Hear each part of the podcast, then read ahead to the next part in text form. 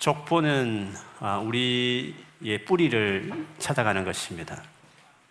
족보를 중요하게 생각하는 옛 어른들은 사람을 만났을 때 두 가지를 물어봅니다.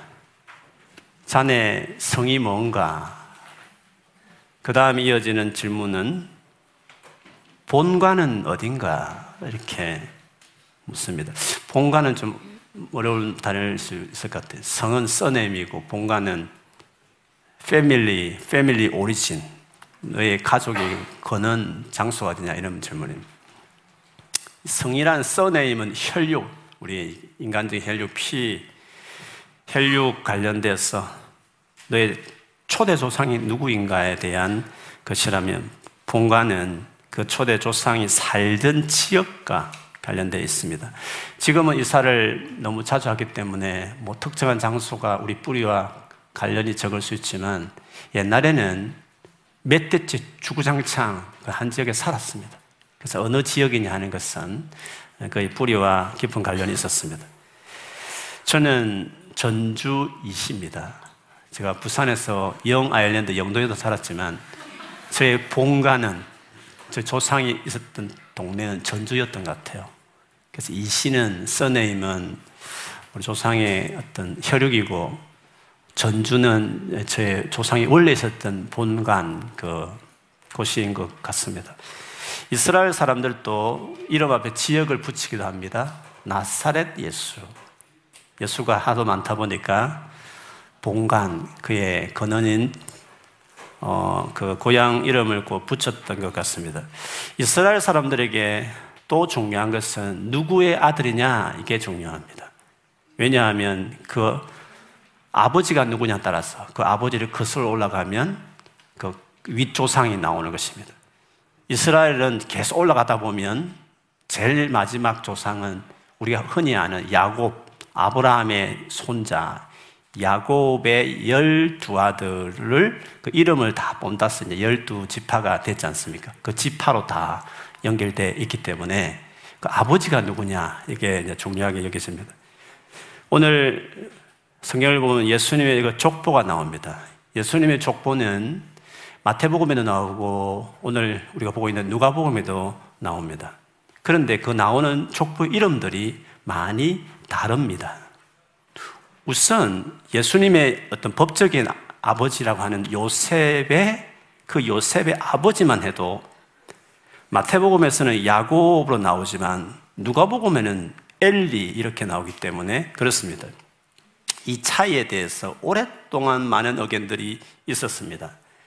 그 중에 이제 하나가 이 요셉이 외동딸인 아내 마리아와 결혼을 했는데 마리아의 집에 남자가 없다 보니까 사이지만 그 마리아의 집에 입양된 아들이 되었다 해서 그래서 누가복음은 그 입양된 마리아의 그 족보이고 마태복음은 원래 피를 이어받은 진짜 낳은 그 아버지의 족보다 뭐 이런 식의 의견들이 있어서 이 차이를 설명하기도 합니다.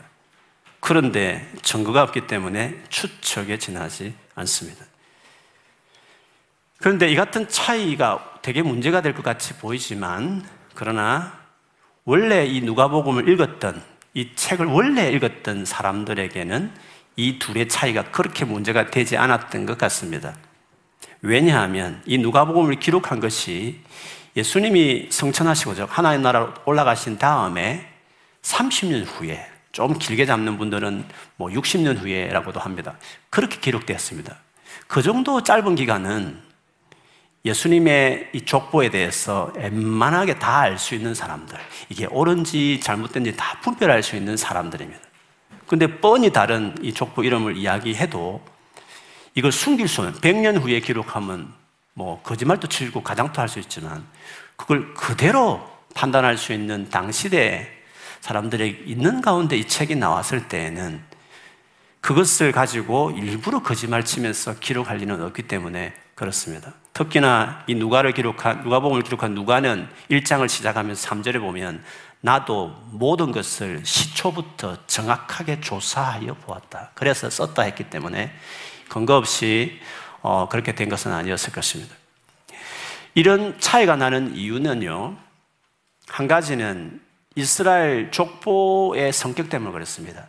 이스라엘 족보는 우리가 흔히 생각하는 족보의 개념하고 좀 다릅니다. 우리는 어떻습니까? 한 명도 빠짐없이 다 기록해야 되는 것입니다. 그러나 이스라엘 족보는 그렇지 않습니다. 교훈을 담습니다. 그 족보를 통해서 뭔가 주려고 하는 어, 교훈이 있는 것입니다. 그래서 일부러 그 교훈에 맞지 않고 꼭 필요 없으면 이름을 빼버립니다.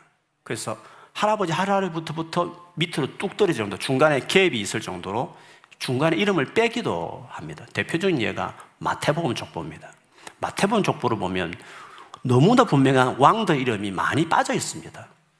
왜냐하면 딱 14라는 그 숫자를 세 번 반복해서 맞추기 위해서 그렇습니다. 14라는 것은 다윗의 이름을 계산해 보면 14가 나오니까 다윗의 자소량을 강조하기 위해서 일부러 14를 맞추다 보니까 필요 없는 걸 빼버리는 것입니다. 그러니까 이스라엘 족보라는 것이 의미를 전달하는 어, 성격이 많기 때문에 꼭 이름을 이렇게 정확하게 기록하는 것이 중요하지 않는다면서 이런 차이도 이해할 수 있습니다. 그래서 우리가 이 누가복음 족보를 볼 때에 이 이름이 뭐가 정확하냐를 보기보다도 누가가 어떤 의도를 가지고 뭔가 이 족보에 관련된 사람들을 이름을 넣어서 교훈을 전달하고 했던 것 같습니다. 마태복음 족보와 비교해 보면 분명하게 드러납니다. 마태복음이나 누가복음 공통점은 예수님이 다윗의 후손이다. 이것은 공통적입니다. 왜냐하면 구약 시대에 하나님께서 약속하신 메시아의 가장 큰 특징이 뭐냐 하면 다윗의 후손으로 온다는 말을 엄청 강조합니다. 많은 예언서에 강조하고 있기 때문에 그거는 누가든지 마태든지 똑같이 강조합니다. 그런데 마태는 왕이신 예수님을 강조합니다. 그래서 다윗의 후손 중에서 다윗도 아들이 많이 있었을 텐데 그 아들 중에서 왕의 계통을 계속 강조하는 것입니다. 반면에 누가는 왕의 다윗의 아들이 솔로몬으로 내려왔는데 누가는 보면 나단이라는 어떤 다른 아들을 통해 쭉 계보가 내려오는 시기인 것입니다. 그래서 누가는 누가 복음을 기록한 목적을 여러분 기억하실지 모르겠지만 연약하고 부족하고 죄인인 우리들의 친구로 가까이 오신 약자들의 친구로 오신 예수님을 강조하는 게 목적이기 때문에 족보 하나를 써도 왕의 계통을 막 이렇게 쓰는 것보다는 지극히 인간적인 연약한 사람들의 목록을 이어서 요새까지 내려오는 것을 통해서 누가의 원래 이 책 전체를 기록한 목적에 맞게끔 족보도 그런 식으로 쓴 것이었습니다. 순서를 봐도 마태복음은 아브라함부터 쭉 밑으로 내려와서 요새까지 갑니다.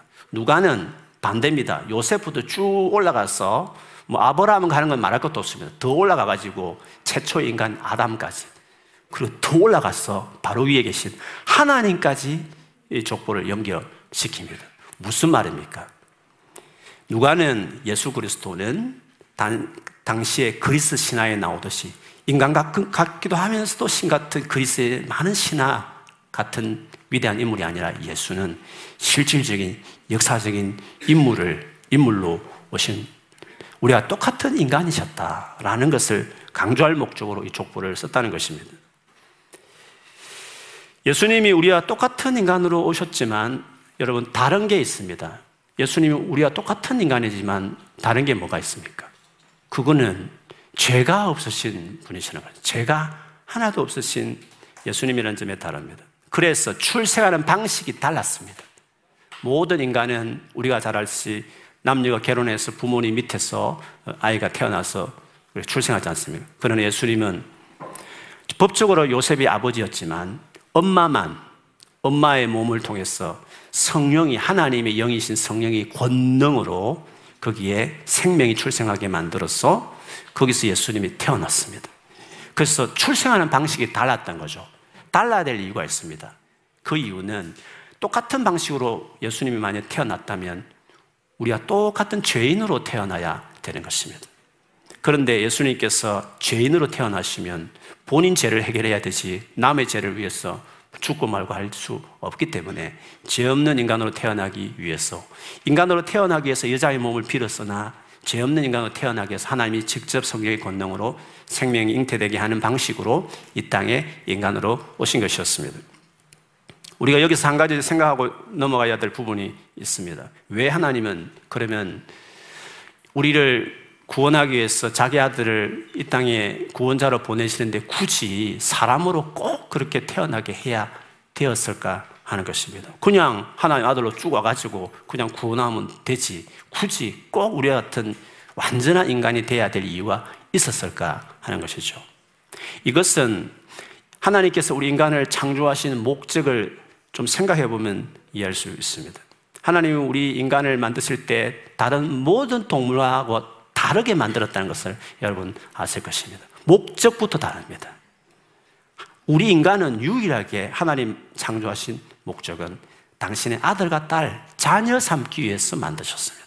삼위일체 안에 쑥 집어 넣을 그 정도의 엄청난 레벨로 우리를 삼기 위해서 피조물이지만 당신의 아들과 딸로 삼겠다는 계획에서 인간을 만드셨습니다. 그러니 당연하게 다른 동물에게 없는 완전한 자유를 가지는 자유의지를 가진 인격적인 존재로 우리 인간을 처음부터 만드셨습니다. 동물들은 자유가 있다 치지만 유혹받을 자유도 없고 유혹받아도 넘어갈 범죄할 자유가 없습니다.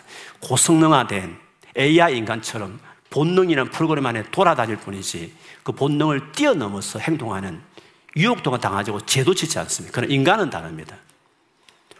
마음만 먹으면 뛰어넘기도 하고 죄를 지을 수도 있고 유혹도 당할 수 있다. 완전히 하나님과 똑같은 인격적인 존재, 완전한 자유를 가진 존재라는 점에서 인간은 유니크한 어, 존재라고 말할 수 있습니다.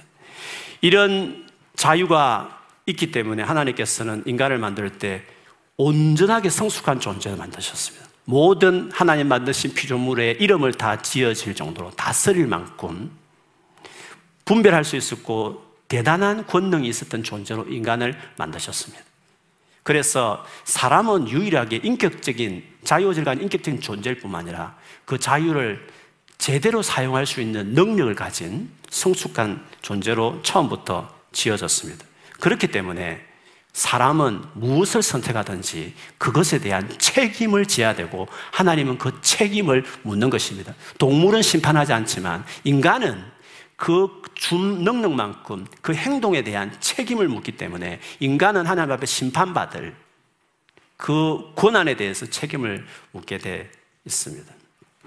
이렇게 책임을 묻는다는 것은 우리를 존중한다 이 뜻입니다. 우리가 예를 들면 어린아이나 혹은 지능이 좀 평상시 보통 사람보다 떨어진 분들은 같은 죄를 지어도 보통 사람처럼 책임을 묻지 않습니다. 그렇지 않습니까? 왜요? 그만큼 인격이 부족하기 때문에 정상의 사람만큼 책임을 묻지 않는 것입니다. 다르게 말하면 정확하게 책임을 묻는다는 것은 그가 정상적이다. 그 인격이 인격을 존중한다. 이렇게 이야기할 수 있는 것입니다. 하나님이 우리 인간을 심판한 이유는 우리를 처음부터 책임진 인격적인 존재를 지었기 때문에 존중한다는 뜻이 있습니다. 그렇기 때문에 인간이 그런 존재를 지어졌기 때문에 그리고 우리가 하나님 앞에 스스로 그 자유를 가지고 하나님을 떠나는 쪽으로 결정했고 대정하는 것을 결정했기 때문에 그 책임을 인간이 반드시 져야 되는 것입니다. 인간이 잘못한 행동에 대해서 인간 스스로가 책임을 져야 하는 것입니다. 그래서 하나님께서는 이런 인간을 구원하기 위해서 인간으로 보내야 되는 것입니다. 인간으로 가서 인간의 대표자가 되어서 인간이 저질러 놓은 것을 인간의 입장에서 해결해야 되기 때문에 하나님은 자기 아들을 구원자로 보내되 인간으로 출생하게 된 이유가 거기에 있습니다. 그렇기 때문에 예수 그리스도는 인류를 대표한 새로운 인류를 대표하기 위해서 우리 인류가 지은 죄를 해결하기 책임지기 위해서 십자가 짓기 위해서 이 땅에 오신 분이셨습니다. 그래서 성경에 보면 예수 그리스도를 인류의 대표였던 아담처럼 또 다르게 마지막 아담이다 이렇게 표현하는 것이죠. 고린도전서 5장, 15장 45절에 보면 성경의 첫 사람 아담이 우리가 아는 아담입니다. 첫 사람 아담이 살아있는 존재가 되었다. 그렇죠. 생명이 들어가서 생겨 들어서 살아있는 존재가 되었다는 거죠. 기록된 것처럼 마지막 아담은 예수님을 말합니다. 생명을 주는 생명을 살리는 영이 되었다라고 기록하고 있는 것입니다. 아담은 많은 사람 중에 한 사람이 아니라 대표입니다. 인류의 대표입니다. 회사로 치면 회장입니다. 가정으로 치면 가정을 대표하는 아버지와 같은 분입니다. 대표라는 것은 그 대표가 어떤 결정을 따라서 그 사람에게 소속되어 있는 모든 사람이 영향을 받는 것입니다. 대표가 잘못된 결정하면 회사가 문을 닫으면 모든 직원이 다 내앉아야 되는 것입니다. 아버지가 잘못된 결정을 내리면 그 가족들이 하나도 결정한 거 없지만 그 대표의 결정에 의해서 영향을 받고 잘못된 길로 갈 수가 있는 것입니다. 그래서 아담이 범죄했지만 아담의 신 우리 모두가 죄인이 되었고 죄의 결과에 악영향에 놓이게 되었다 이런 뜻이죠. 이렇게 말씀드리면 어떤 분들은 참 억울한 일이다. 내가 선악과 땅 먹을 때 옆에 있지도 않았고 박수 치지도 않았는데 내가 왜 그 한 사람의 결정에서 내까지 이렇게 고통당하고 음? 심판받아야 될 죄인이 되었을까? 이렇게 여러분 생각하기도 할 것이에요. 그런데요, 다르게 생각하면 이게 제가 은혜에 나온 겁니다. 무슨 말이냐면 반대도 성립되기 때문에 그렇습니다. 예수님 한 분만 십자가에 돌아가셨고 나는 하나도 예수님이 십자가 돌아갈 때 조금도 고난에 동참한 것도 없지만 예수 한 분이 대표가 제대로 일을 처리하시니까 그 대표에 속하기만 하면 나는 하나도 하지 않아도 하나도 보태지 않아도 그 대표가 이루어 놓은 행해 놓은 모든 은혜, 모든 풍성한 것들을 그냥 값없이 내 것으로 누릴 수 있다는 점에서 그거 생각해 보면 이건 너무 은혜로운 말이 아닐 수 없는 것입니다. 그 말을 로마서 5장 19절에는 이렇게 말했습니다. 한 사람, 첫째 아담을 말합니다. 순종하지 않음으로 말미암아 모든 많은 사람이 죄인으로 판정을 받았는데 이제는 한 사람 예수님 말합니다. 그분이 순종함으로 말미암아 많은 사람이 의인으로 판정을 받을 것입니다라고 이야기했습니다. 이런 구원자로 예수께서 오셨고 30세가 되었을 때 이스라엘에는 30세가 일하는 나이라고 일컬어졌습니다. 30세가 기다렸다가 30세가 되었을 때 공적인 사역을 시작합니다. 제일 먼저는 그 당시에 백성들과 함께 요한에 가서 세례를 받는 일을 했습니다. 요한이 베풀었던 세례의 의미는 지은 죄를 회개하고 깨끗하게 해서 오실 메시아를 맞이하고 심판을 피하라는 의미에서 세례를 주었습니다. 그렇게 보면 죄 없으신 예수님은 세례 요한에게 세례를 받아야 할 이유가 하나도 없습니다. 그럼에도 불구하고 예수께서 그에게 세례를 받았던 이유는 바로 지금까지 계속 이 땅에 오신 예수의 목적대로 나는 죄인들을 위해서 왔기 때문에 그들을 구원을 하기 때문에 내가 받을 필요는 없지만 그 죄인의 처지에 그 상황에 함께 하겠다. 같이 있겠다. 그런 의미로 이 세례에 동참하신 것이었습니다. 이것은 우리가 세상에 일어나는 수많은 불행한 고난에 대해서 하나님이 어떻게 대처하는지에 대한 좋은 예가 될 수 있습니다. 여러분, 세상의 모든 고난은 하나님이 일으킨 거 아닙니다. 세상의 모든 고난은 자유의지를 가진 유일한 그런 존재를 지었던 인간에 의해서 저질러지는 일들인 것입니다. 그런데 하나님께서 그 모든 고난을 다 해결해 달라는 것은 그 고난을 일으키는 자유의지를 컨트롤해 달라는 뜻밖에 안 되는 것입니다. 그것은 인간을 무시하는 일입니다. 하나님이 그렇게 지었는데 그거를 지은 것을 거부하고 컨트롤하기 시작해버려요. 그래서 고난이 없게 만든다는 것은 우리 인간사에 하나님께서 개입해서 우리 인격을 무시하겠다는 뜻인 것입니다. 그렇기 때문에 하나님께서 우리의 자유에서 일어나는 이 수많은 불행에 대해서 우리의 인격을 자유롭게 결정하는 그 위치를 존중하기 때문에 그 고난이 일어나도록 둘 수밖에 없는 그분의 처지가 있는 것입니다. 그러면 하나님께서 하시는 일이 뭐냐는 것입니다. 하나님 하시는 놀라운 일이 있습니다. 우리 인격을 존중하되 그 고난을 해결하는 방식이죠. 그게 뭡니까? 고난의 현장에 들어오는 것입니다. 그 고난의 현장에 같이 하시는 것입니다. 같이 이기게 하시고, 같이 우시고, 이루하시면서 사망의 엄청난 골짜기를 같이 지나가는 것입니다. 감당하도록. 고난 있을 때 주님을 그래서 만날 수 있는 놀라운 기회가 되는 것입니다. 주님은 그 방식으로 세례받는 그 죄인들의 현장에 같이 하셨고, 마침내 모든 고난의 주범이요 원흉이었던 죄를 뿌리채 뽑아버리기 위해서 그 죄를 담당하기 위해서 죄의 쇠사슬을 끊어내기 위해서 당신이 대신 그 모든 죄악을 짊어지시고 십자가에 돌아가신 것이었어요. 여전히 세상에 죄인인 잘못된 사람들에서 일어나는 불행들이 여전히 진행되고 있지만 주님이 약속하시기를 그러나 죄의 뿌리를 끊어놨으니까 그 죄 때문에 파생된 수많은 이 세상의 불행 역시도 내가 다시 세상을 심판한 그날에 다시 오면 환경도 바꿔버리겠다. 새 하늘과 새 땅을 만들어버리겠다. 이렇게 함으로 프로세스는 다르지만 예수는 우리 인류의 모든 근원을 고난에 불행에 대해 근원적으로 해결하기 시작했고 손대기 시작했고 마침내는 눈물도 질병도 없는 완전한 세상으로 바꾸실 구원자, 완전한 구원을 이루었다고 볼 수 있습니다. 예수께서 그런 죄인과 함께하기 위해서 세례 요한에게 세례를 받으셨습니다. 그가 기도하실 때 놀라운 일이 발생했습니다. 하늘이 열리고 성령의 모양으로 한 아, 비둘기 모양 하는 성령께서 예수님 물에 임하셨습니다. 구약 시대에 보면 이는 메시아라는 특징입니다. 그리고 그 성령의 능력으로 이제 하나님 나라를 이 땅에 이루는 일을 위해서 하시는 것입니다. 동시에 하늘에서 음성이 들리기를 하나님이 직접 너는 내 사랑하는 아들이다. 내가 너를 좋아한다.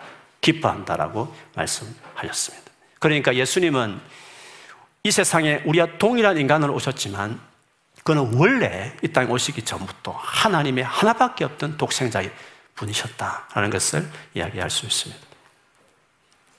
하나님과 하나님 아버지와 동등한 아들, 죄 없으신 인간이 되어 오셨기 때문에 그분이 십자가에서 우리 죄를 위해서 대신 못 박혀 돌아가심으로써 하나님이 우리에게 주고자 하는 구원은 완전하게 이루어졌습니다. 하나님 그분이 아들이 오셔서 죽어 주기까지 하셨기 때문에 우리의 구원은 완전한 선물이 된 것입니다. 이 말은 우리가 구원받기 위해서 더 이상 하나도 보탤 것이 없게 하셨다 이 뜻입니다. 만일 조금이라도 보태야 된다고 그래 구원이 이루어진다고 한다면 예수의 죽음이 조금 부족하다는 것을 이야기하는 것입니다. 그래서 뭔가 우리가 뭘 해야 된다, 구원한다고 말하는 것은 예수의 죽음이 부족하다고 말하는 것이므로 예수의 죽음을 욕되게 하고 모욕하는 일과 같은 것입니다.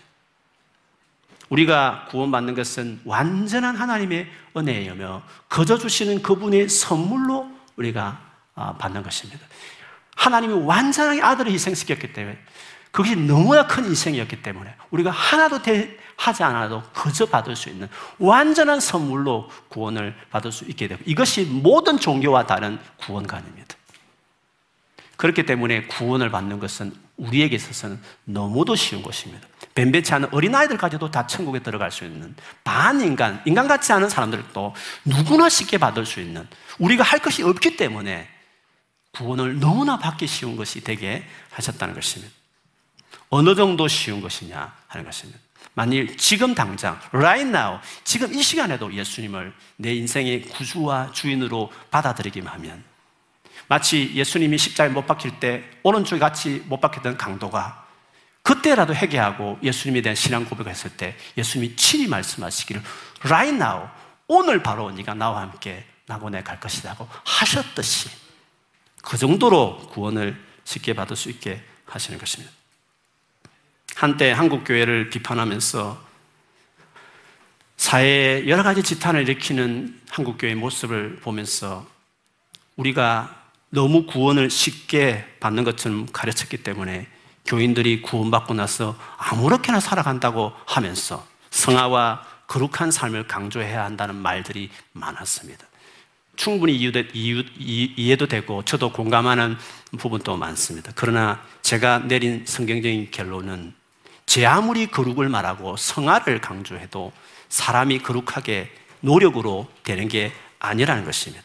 하나님께서 우리를 거룩하게 하는 방식은 기독교 하나님이 참 하나님이 우리를 거룩하게 하는 방식은 그의 독자의 완전한 희생 그리고 그 예수를 믿는 자에게 주신 하나님의 영이신 성령의 능력을 통해서 우리가 거룩해진다는 것입니다. 결국 복음이 만들어낸 거룩한 삶이라는 것은 하나님의 행위를 강조하는 것입니다. 그분의 은혜를 통해서 거룩해진다는 것이 다른 것입니다. 그러므로 은혜를 의지하고 그분을 찾고 가까이 해야 죄를 이기고 변화될 수 있는 것입니다. 그래서 믿음으로 또 믿음으로 계속 믿어서 계속 의지해서 사는 것입니다. 그래서 내 앞에 의인은 내 앞에 의인은 될 수 있는 사람은 믿음으로 사는 것이다. 의인은 믿음으로 살아가는 것이다. 믿어서 의인이 되기도 하지만 믿어서 실제로 의인으로 바뀌어지는 것이기 때문에 믿음에서 시작해서 믿음으로 가야 되는 것이라고 이야기하는 것입니다. 그렇기 때문에 정말 변화되고 싶고 거룩하게 살아가는 자가 되려면 그렇게 해주시는 하나님의 은혜를 강조해야 되고 그분이 십자가 죽음으로 단번에 어렵게 되었고 그렇게 할 수 있는 능력을 주시는 성령을 의지함으로써 가능한 것입니다. 그래서 칭의를 그런 은혜를 시작하게 하신 칭의를 강조해야 성화가 나오는 건데 너무 칭의를 강조하다 보니까 성화가 안 이루어졌다고 말한 것은 반대 말입니다. 성화를 아무리 강조해봐야 그렇게 살면 지옥도 갈 수 있다고 겁을 줘봐야 겁먹어서 좀 착하게 살지 모르지만 인내 그렇게 살지 못하는 지극한 죄책감과 정죄감에 빠져서 오히려 무기력한 크리스찬으로 살아가는 일들이 너무 많이 있는 것입니다. 오히려 우리를 죄에서 끊어내고 죄에서 벗어나게 하신 하나님의 대책, 하나님의 놀라운 은혜를 더 은혜를 확실하게 제대로 깊이 가르쳐고 믿게 해야 죄에서 실제로 나오게 하고 승리하게 하는 사람이 되는 것입니다. 요즘 제가 하나님께서 저에게 전도와 관련해서 새롭게 강조하는 것들이 있습니다. 이렇게 전도를 하다 보면 하나님이 그때그때마다 새로운 이렇게 가르침들을 아, 줄수 있는 게 있는데 요즘에는 그렇습니다. 이게 복음을 이렇게 길에서 누구를 쭉 전했지 않습니까? 전한 후에 마지막으로 예수님을 기도로 영접할 수 있도록 적극적으로 권해라 라는 마음을 제게 많이 주십니다. 왜 그렇습니까? 구원이 완전한 은혜니까 우리가 더 이상 할 것이 없는 받아들이면 받을 수 있는 선물이기 때문에 타종교처럼 일단 지켜보자.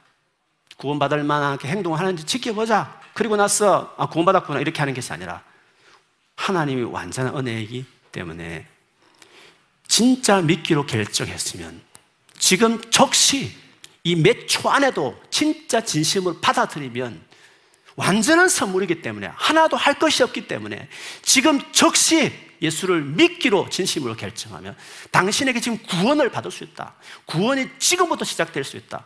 그러니 영적 기도 하라고 그 정도로 확실한 선물이다고 그래서 영적 기도를 권면하고 추천하고 적극적으로 말을 해도 된다. 라는 마음을 이렇게 주시는 것입니다. 하나님이 주신 그 은혜가 너무 완전하기 때문에 그렇습니다. 그래서 영적 기도만 해도 구원을 받을 수 있다 하는 것을 자신 있게 말해라. 자신 있게 말하라. 로마서 10장 9절에 보면 내가 만일 내 입으로 예수를 주로 시인하며 또 하나님께서 그를 죽은 자 가운데 살리신 것을 내 마음에 믿으면 구원을 받으리라 했습니다. If you confess, 고백만 하면 you will be saved. 구원받을 수 있다는 것입니다. 고백만 하면. 고백만 해도 왜 구원을 받습니까? 하나님이 다 하셨으니까. 그걸 받아들이겠다고 고백만 하면 you will be saved. 구원받을 수 있다고 말하는 것입니다. 이번 주에 요한일서를 보다가 이 놀라운 말씀 하나 있었습니다. 요한일서 4장 15절에 만약 누구든지 나는 예수님께서 하나님의 아들이심을 믿어요 라고 얘기하면 하나님께서는 그 사람 안에 거하시고 그는 하나님 안에 살게 됩니다. 라고 말했습니다. 나는 예수님이 하나님의 아들이심을 믿습니다. 라고 하면 하나님이 우리 안에 들어온다 했습니다. 뭐 친밀함을 구할 것도 말 것도 없고 하나님과 깊이 하나 되기를 구할 것도 없고 믿기만 하면 그 적시로 하나님이 너희 안에 거하시고 너희는 하나님의 거하는 일이 이렇게 쉬운가? 이렇게 금방 될 수 있는가? 그렇게 됩니다. 왜?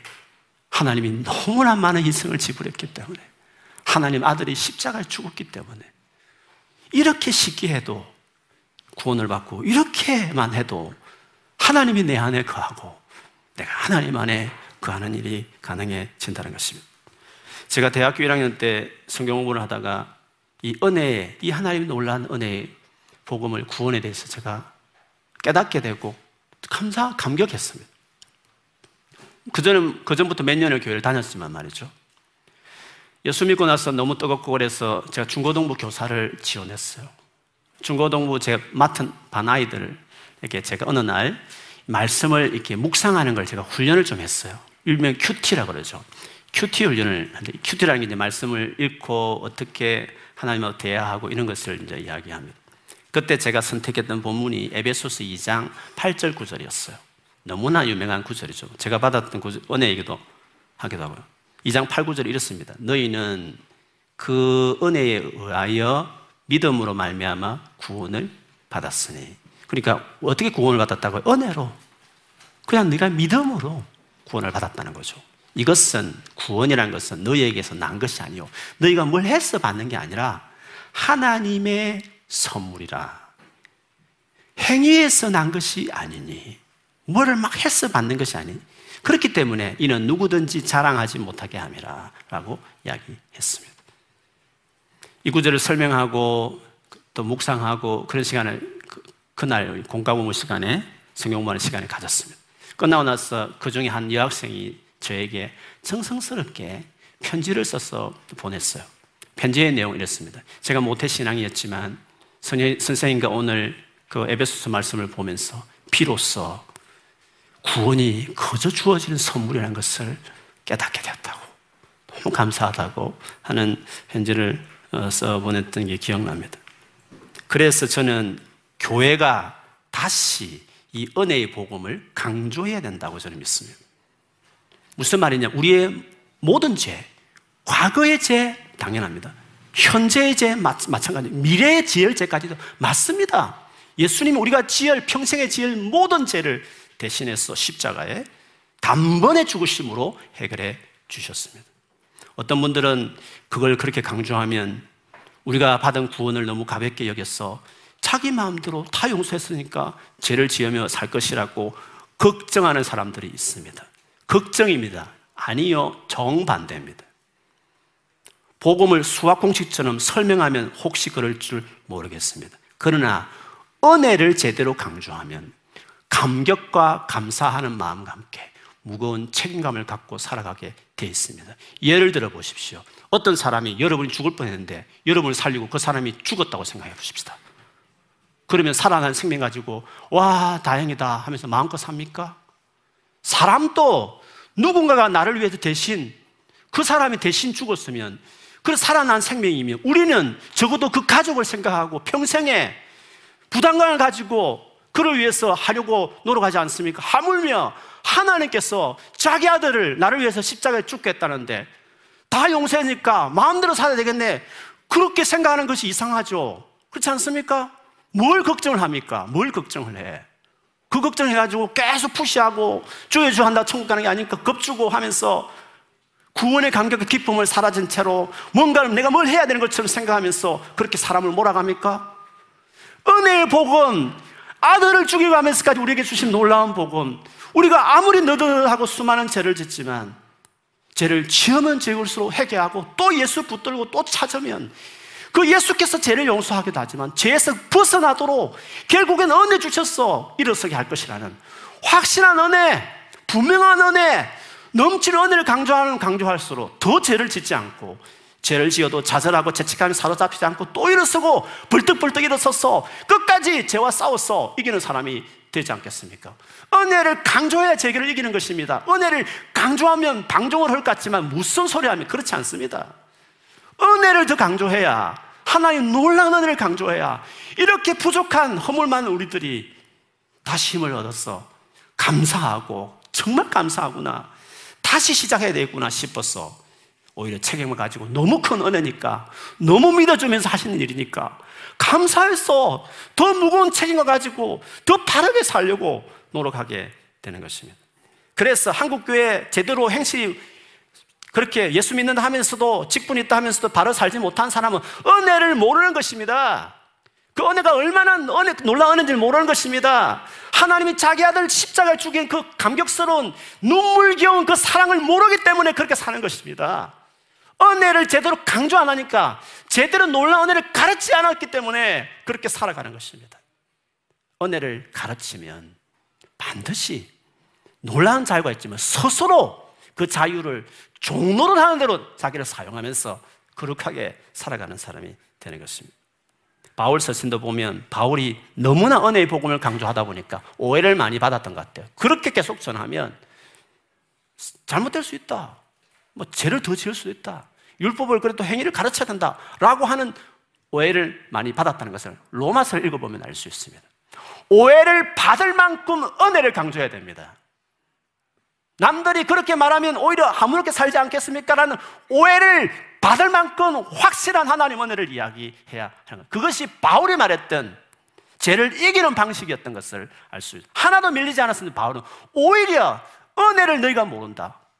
하나님 주신 은혜는 죄를 용서하지만 죄를 끊어내는 은혜다. 성령이 죄를 안 짓게 하기 때문에 더 은혜를 강조했어. 거룩한 하나님의 사람으로 만들어 갔던 것이었습니다. 사도행전 20장 24절에 보면 바울이 그가 생각한 복음을 이렇게 말했습니다. 내가 달려갈 길과 주 예수께 받은 사명, 곧 하나님의 은혜의 복음을 정언하는 일을 마치려 하면은 나의 생명조차 조금도 귀한 것으로 여기지 아니하노라고 말했습니다. 바울은 자신의 목숨까지도 아까워하지 않고 증가하고 싶은 복음은 하나님의 은혜의 복음이었습니다. 우리가 전해야 될 복음도 은혜의 복음인 것입니다. 그저 진짜 장난치듯이 한번 믿어볼까? 그냥 천국 간다니까 믿어볼까? 이런 말이 아니라 진짜 생명을 내어도 죽었는데 성의 없이 그렇게 반응하는 사람이 어디 있습니까? 눈물겨운 하나님의 은혜의 사랑을 이야기하면 그 사랑 앞에 진지하게 결정하게 하면 진짜 고백만 하면 right now 그 적시로 아무리 제약의 구렁텅이 적시로 바로 구원을 받을 수 있다. 그 복음을 전해야 되는 거 아닙니까? 그래서 기쁜 소식이 아닙니까? 그 정도로 놀라운 복음이니까 생명 내걸고 이렇게 죄 많고 이렇게 부족한 허물이 많은 사람들에게 모든 사람들에게 복음을 전할 일이 되지 않겠습니까? 은혜의 복음을 깨달아야 복음을 전할 열정 생기는 것입니다. 당장 믿으라고 적극적으로 자신있게 건면할 수 있는 일도 되는 것입니다. 수많은 문제를 안고 있는 사람에도 자신있게 복음을 예수 그리스도를 전할 수 있는 것은 은혜의 복음이기 때문에 그런 것입니다. 그래서 저는 혹시 우리들 가운데 내가 예수를 믿는 건가? 교회를 오래 다녔지만 예수를 믿는 건가? 불확실한 분들이 있을지 모르겠습니다. 분명하게 구원은 전적인 하나의 은혜다. 진지하게 받아들이고 믿기만 하면 구원받을 수 있다는 이 은혜의 복음을 다시 여러분에게 나누고 싶습니다. 혹시 아직도 예수님을 개인적으로 진지하게 믿는다고 고백한 분이 없을 수 있기 때문에 오늘 또 말씀 마지막 마무리하고 있지만 끝나고 나서 진짜 개인적으로 주님을 진지하게 고백하고 고백하는 그런 기도하는 시간을 또 가지려고 합니다. 그런 분이 계시면 오늘 같이 기도하십시오. 그리고 진짜 진심으로 고백하십시오. 그러면 그 은혜가 완전한 선물이기 때문에 right now 지금 즉시 구원을 받고 즉시 하나님 나라는 시작되며 즉시 영생은 소유하게 되고 즉시 하나님과 교제하는 삶을 출발하게 될 것입니다. 이미 예수를 진짜 믿고 고백하는 분이 계시면 주변에 믿지 않은 분들에게 어떤 종교도 없는 다 컨디셔널 설베이션에 지나지 않는 세상의 종교 완전한 차이 나게 믿기만 하면 될 정도로 완전한 하나님의 은혜의 사랑을 전하시면서 주변에 열심히 복음을 전하고 어떤 종교의 질문들이 있더라도 확연한 은혜의 복음을 나누어서 그들도 구원에 이를 수 있도록 도와주는 그 일을 해야 될 줄 믿습니다. 그것이 너무 감격스러워서 남은 생에 돈 좀 벌어봐야 집 한두 채밖에 더 사겠습니까? 진짜 이 은혜의 복음을 전한 일을 내 인생의 보람을 여기고 참 의미를 여기고 내 평생에 열심히 일하고 공부하고 돈 벌지만 내가 만나는 모든 이에게 결국에 이 놀란 은혜의 복음을 전하겠다. 이런 마음으로 살아가는 우리 모두가 되어야 될 줄 믿습니다. 아멘. 그러면 우리 한번 같이 조금 전에 제가 말씀드린처럼 예수를 진지하게 혹시 어, 내가 믿는지 안 믿는지 모르고 그냥 열심히 교회 다니면 구원받는 거 아닌가 이렇게 생각하는 사람 좀 착하게 살아야 구원받는 거 아닌가 라고 생각하는 모든 분들 오해를 내려놓고 전적인 하나님이 독생자 아들 죽인 그것으로 충분하니 믿기만 하고 받아들이면 되는구나. 내가 선물 받겠습니다. 진심으로 오늘 고백하시면 여러분 안에 놀란 하나님과의 관계의 출발이 시작될 것이라고 믿습니다. 어림잡아 뿌옇게 구원을 생각하지 말고 확신을 가지고 어, 주님 앞에 그렇게 기도하는 시간이 되었으면 좋겠습니다. 이미 예수를 영접하신 분도 많이 다 계시지만 그런 분들 돕는다는 의미에서 제가 한마디 하면 따라서 그분들 돕는 의미에서 기도를 같이 해주시면 좋겠어요. 예를 들면 주 예수님 하면 주 예수님 따라서 이렇게 기도해 주면 좋겠고 진짜 예수를 믿기로 원하는 그런 마음이 있는 분들은 진심으로 여러분이 하나님 앞에 고백한다는 마음으로 기도해 주시면 좋을 것 같습니다. 반주 한번 해주시고 그러면 제가 기도 시작할 테니까 우리 다 눈을 감고 우리 모두가 저를 따라서 또 특별히 오늘 예수를 진짜 아, 정말 믿기만 되는구나 하는 마음이 아, 이해가 되어진 분들은 그 말씀에 근거해서 진심으로 어, 그렇게 고백하며 어, 주님을 받아들이는 기도를 했으면 좋겠습니다. 그러면 시작하겠습니다. 주 예수님은 주 예수님 나는 주님을 믿고 싶습니다. 십자가의 죽으심으로 내 죄값을 담당하시니 감사합니다. 지금 나는 내 마음의 문을 열고 예수님을 나의 구주, 나의 주인으로 모셔드립니다. 내 안에 들어오셔서 나를 다스려 주시고 나를 주님이 원하시는 사람으로 만들어 주옵소서. 나의 모든 죄를 용서하시고 영생을 주심을 감사합니다. 예수님 이름으로 기도합니다. 아멘. 네. 됐죠. 충분합니다. 그것을 충분합니다. 그리고 이 주님과 함께 이제 여행을 하십시오. 그리고 그 사랑을 기억하시면서 주를 위해 살아가는 삶이면 되는 것입니다. 우리 찬양하면서 우리 우리 다 같이 한번 기도 잠시 한 시간 갖을 텐데요. 하늘의 문을 여소서 이 찬양하면서 우리 주님 앞에 나아갔으면 좋겠습니다. 우리 다 일어서셔서 이 찬양을 같이 하겠습니다. 하나님